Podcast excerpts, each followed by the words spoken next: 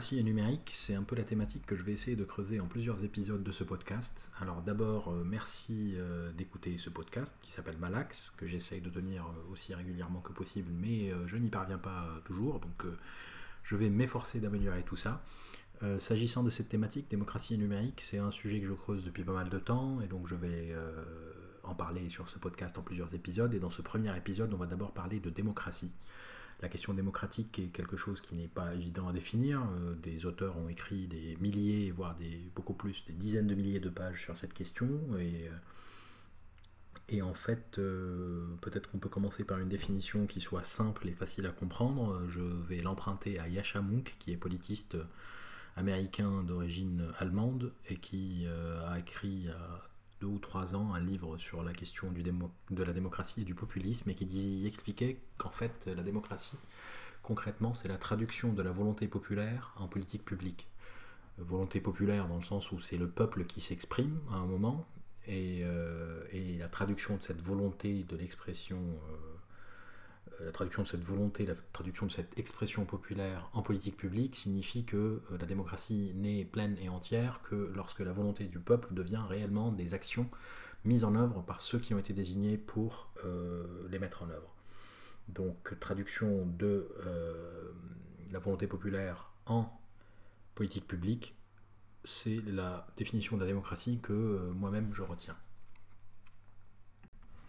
Ensuite, euh, maintenant qu'on a défini la démocratie en tant que traduction de la volonté populaire en politique publique, eh bien, on va voir qu'il y a plusieurs euh, types de démocratie dont on parle. Alors, on pourrait euh, comparer la démocratie représentative en lien avec la démocratie directe. On pourrait comparer le parlementarisme au présidentialisme. Et puis, on pourrait de plus en plus comparer ce qu'on appelle la démocratie libérale à la démocratie illibérale. La démocratie représentative, c'est simplement le fait que euh, ce ne sont pas les citoyens qui euh, effectuent euh, la traduction de leur volonté en politique publique eux-mêmes, mais ils vont plutôt déléguer cette modalité de traduction de la volonté populaire en politique publique, ils vont la déléguer à des représentants, démocratie représentative. Puis la démocratie directe, ce sont les citoyens eux-mêmes qui euh, prennent les décisions et même qui vont jusqu'à euh, leur mise en œuvre. Alors euh, il y a des cas qui ont pu exister par le passé, souvent sur des territoires relativement restreints du point de vue géographique, mais en tout cas ça a existé. Plus compliqué de le mettre en œuvre à l'échelle d'un pays, voire d'un continent, mais parfois certains souhaitent le mettre en œuvre à l'échelle municipale par exemple. Voilà pour cette première distinction, démocratie représentative, démocratie directe. Ensuite on peut avoir au sein même de la démocratie euh, représentative, la distinction qu'il peut y avoir entre les régimes parlementaires et les régimes présidentialistes. Et donc les régimes, le parlementarisme, c'est euh, la situation où le Parlement a un rôle extrêmement important et, euh, c'est lui qui, qui, joue, qui joue ce rôle en premier, vraiment. C'est le cas par exemple en Allemagne ou en Angleterre. Euh, le régime présidentialiste, euh, là on est plutôt dans une situation comme celle des euh, États-Unis où le président et en tout cas la branche exécutive a un rôle extrêmement important. Ça n'enlève rien au rôle du Parlement évidemment, mais voilà, ce sont deux modalités assez distinctes et en France la Ve République est un mélange des deux, une sorte de système hybride conçu pour le général de Gaulle et qui probablement a eu un peu de mal à fonctionner, à fonctionner en dehors du, cas, du cas gaulien en tant que tel. La démocratie libérale, démocratie illibérale, euh, ça peut être l'occasion aussi là de rappeler ce que c'est que le libéralisme. Alors souvent quand on en parle, on en parle sous l'angle économique. Je crois que c'est principalement sous cette acception-là que le mot libéralisme est utilisé. Ceci dit, le libéralisme en tant que tel est aussi un libéralisme politique, c'est-à-dire le fait de euh, sauvegarder les droits et les libertés individuelles et collectives. C'est pour ça qu'on parle de démocratie libérale. Ça ne veut pas dire que la démocratie libérale dont on parle est nécessairement libérale en termes économiques, mais en tout cas, elle est libérale en termes politiques, ce qui signifie que les libertés individuelles et collectives sont garanties par la démocratie. Et donc on l'oppose de plus en plus à des démocraties illibérales, puisque dans certains cas, on a constaté qu'il y avait des élections qui pouvaient avoir lieu, qui pouvaient faire euh, qui, pouvaient conduire à l'élection de personnalités ou de partis politiques ou de majorités parlementaires qui sont contre les libertés individuelles et qui vont mettre en péril les libertés collectives. Donc ça fait partie de ces démocraties libérales, par exemple la Hongrie ou éventuellement la Turquie, euh, parfois peut-être même la Russie. Euh. Donc il y a quelques, quelques cas typiques comme ça qui permettent d'être distingués à l'intérieur même de la définition de la démocratie au sens large. Parlons maintenant un peu des conditions de l'exercice de la démocratie. ce qui la rend finalement possible. Euh, d'abord, il s'agit d'être euh, libre de se porter candidat. La liberté des candidatures est un facteur essentiel. On sait par exemple qu'en Iran, pour pouvoir, en République islamique euh, iranienne, pour pouvoir se porter candidat à la présidence de la dite République, eh bien, il y a un conseil des sages, entre guillemets, qui doit valider la candidature. Évidemment, ça fausse tout le jeu.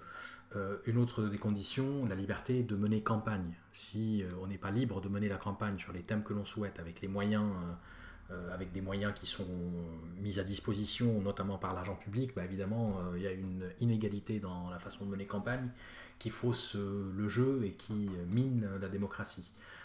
Une autre condition, c'est dans le déroulement du scrutin. Typiquement, à partir du moment où on a commencé à avoir un scrutin secret, donc dans l'isoloir, bah, en fait, on est rentré dans une logique beaucoup plus qui reflétait beaucoup plus la réalité des convictions, des intentions des citoyens et donc qui permettait d'exprimer une volonté populaire de manière beaucoup plus euh, directe et beaucoup plus certaine.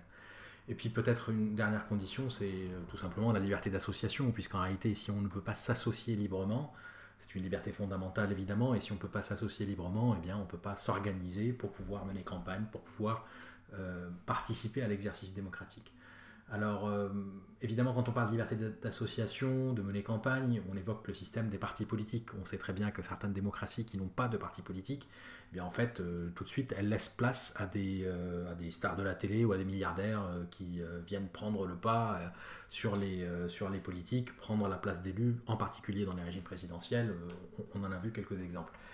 Et puis également, euh, peut-être sur la question des campagnes, la campagne numérique, et là euh, on entame un tout petit peu la question de l'impact du numérique sur la question démocratique, les campagnes numériques, la capacité de faire du micro-ciblage, d'envoyer des messages très précis à certains électeurs de manière extrêmement précise, les montants qui sont en jeu dans ces campagnes, euh, en particulier les campagnes numériques, eh bien tout ça fait partie de ce qui permet à la démocratie d'être mise en œuvre ou pas mise en œuvre.